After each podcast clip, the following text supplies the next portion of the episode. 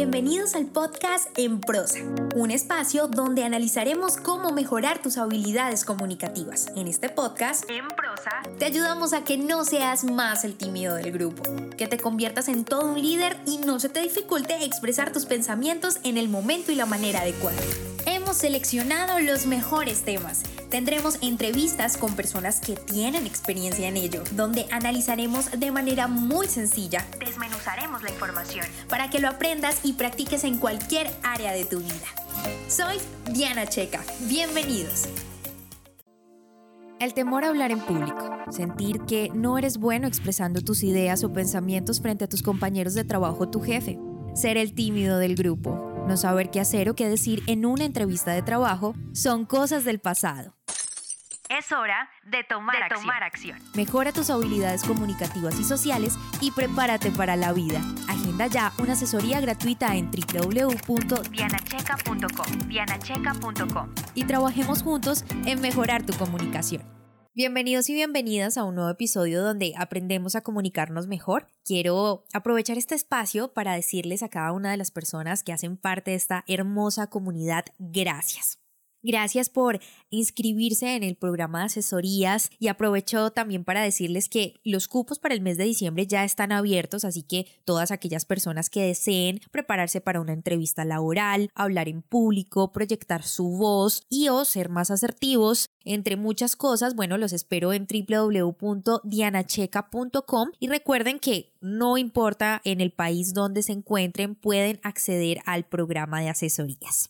Pero no me desvío, volvamos a lo nuestro que es el episodio de hoy. Hablaré sobre la asertividad en pareja. Indiscutiblemente este es un tema bastante sensible para todos, porque seamos honestos, pero la mayoría de los problemas que tenemos en medio de una relación de pareja es por la mala comunicación y las actitudes que pueden ser pasivas o agresivas y que en conclusión logran respuestas inadecuadas que nos llevan a una inestabilidad emocional. Y es que al no comunicarnos de manera asertiva ocasiona que los comportamientos se malinterpreten en falta de ganas, desmotivación, incomprensión, entre muchas otras cosas que al final de cuentas lastiman y lastiman mucho. Pero no se alarmen porque es una realidad también que nadie nos ha enseñado a ser asertivos. La educación tradicional nunca nos, nos, dio clases de asertividad y esa es la razón por la que desconocemos el cómo expresar nuestras necesidades, peticiones, enfados a la persona con la que se supone tenemos una gran confianza. Por esta razón he traído una serie de elementos claves y bastante puntuales que debemos tener en cuenta y por supuesto los invito a prestarles muchísima atención para que ustedes los pongan en práctica con su pareja. Y en el caso de que no la tengan, identifiquen en lo que están fallando y practiquen con quienes los rodean, porque este episodio se va a enfocar en las relaciones de pareja, pero lo cierto es que estas claves y herramientas sirven para cualquier conversación. Así que comencemos. Número uno, es mejor realizar una petición que ordenar. Hacer una petición significa respetar al otro y sin duda contribuye a una sana comunicación, porque no es lo mismo decir puedes dejar el celular a un lado mientras hablamos que decir cuando hablemos quiero que sueltes el celular. Gran diferencia.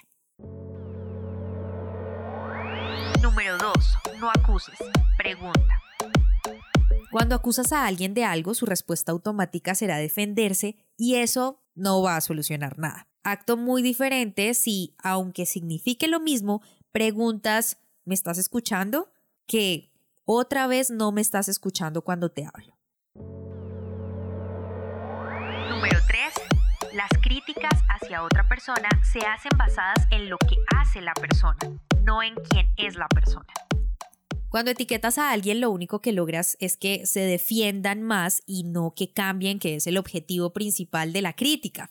Por eso evita frases como eres un elevado y prefiere expresiones como te olvidaste de comprar la leche del desayuno. Últimamente te olvidas mucho de las cosas. Número 4. No acumular emociones negativas. Cuando suceda algo que no te guste, dilo. De lo contrario, se va a convertir esto en una bomba de tiempo y esas emociones llevarán a comportamientos agresivos, hostiles e incluso destructivos. Número 5.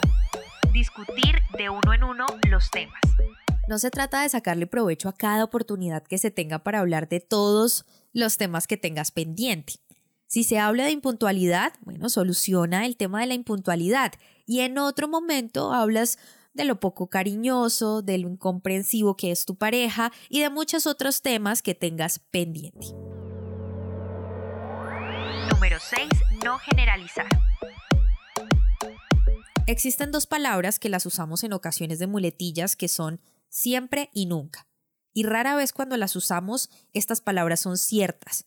Pero lo que sí es cierto es que forman etiquetas, ya que al usarlas lo único que generamos es una actitud defensiva en el otro, cosa que no soluciona nada como lo vimos en un punto anterior, y por eso prefiere decir, he visto que hace días estás en las nubes o ausente, que es muy diferente a decir siempre estás en las nubes o nunca me haces caso, nunca me prestas atención. Número 7. Ser sincero no significa no usar filtro. Siempre que lo que se vaya a decir no tenga una consecuencia positiva, debe pensarse muy bien antes de decirla. Porque he escuchado muchas personas que utilizan esta frase de que yo digo las cosas sin filtro porque yo soy una persona sincera y me gusta decir la verdad. Pero lo cierto es que en ocasiones las consecuencias de decir las cosas de esa manera, número uno, no es nada asertivo hacerlo. Y número dos, la consecuencia puede ser que llegas a lastimar a la persona que quieres, en este caso a tu pareja.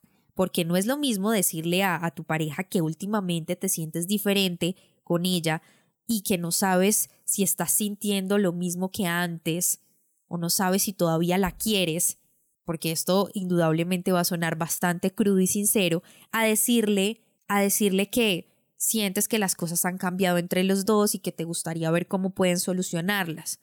Por eso cada vez que vayas a decir una cosa de este tipo, de esta magnitud, debes pensarla muy bien porque puede ser un sentimiento pasajero incluso.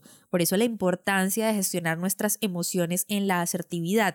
Así que si no quieres lastimar a tu pareja, es mejor que uses filtro al decir las cosas y que por supuesto las pienses antes de decirlas. Número 8. Que lo que digas esté conectado con lo que. No es lo mismo decir ya sabes que te quiero con cara de fastidio que decirlo con una cara sonriente. Esto lo digo porque si tu cuerpo no expresa coherencia con lo que dices, dejará incertidumbres en la otra persona y al final parecerá que no hubieras dicho nada o que mejor no lo hubieras dicho. Después de entender estas claves que son indispensables poner en práctica con nuestra pareja, es necesario que aprendas a aplicarlas poco a poco. Así que escucha este episodio las veces que sean necesarias y recuerda que todo es un proceso, pero que con pequeños cambios se hace una gran diferencia. Déjame tus comentarios en mi Instagram, arroba en prosa podcast, o en Facebook en prosa, así separada. Por lo pronto, tú y yo tenemos una cita en un próximo episodio. Si te gustó este podcast, compártelo. No olvides suscribirte para recibir más información www.enprosa.com y síguenos en Facebook, Instagram, Twitter y YouTube, arroba en prosa podcast, arroba en prosa podcast, para que te enteres de nuestras novedades y nuevos programas.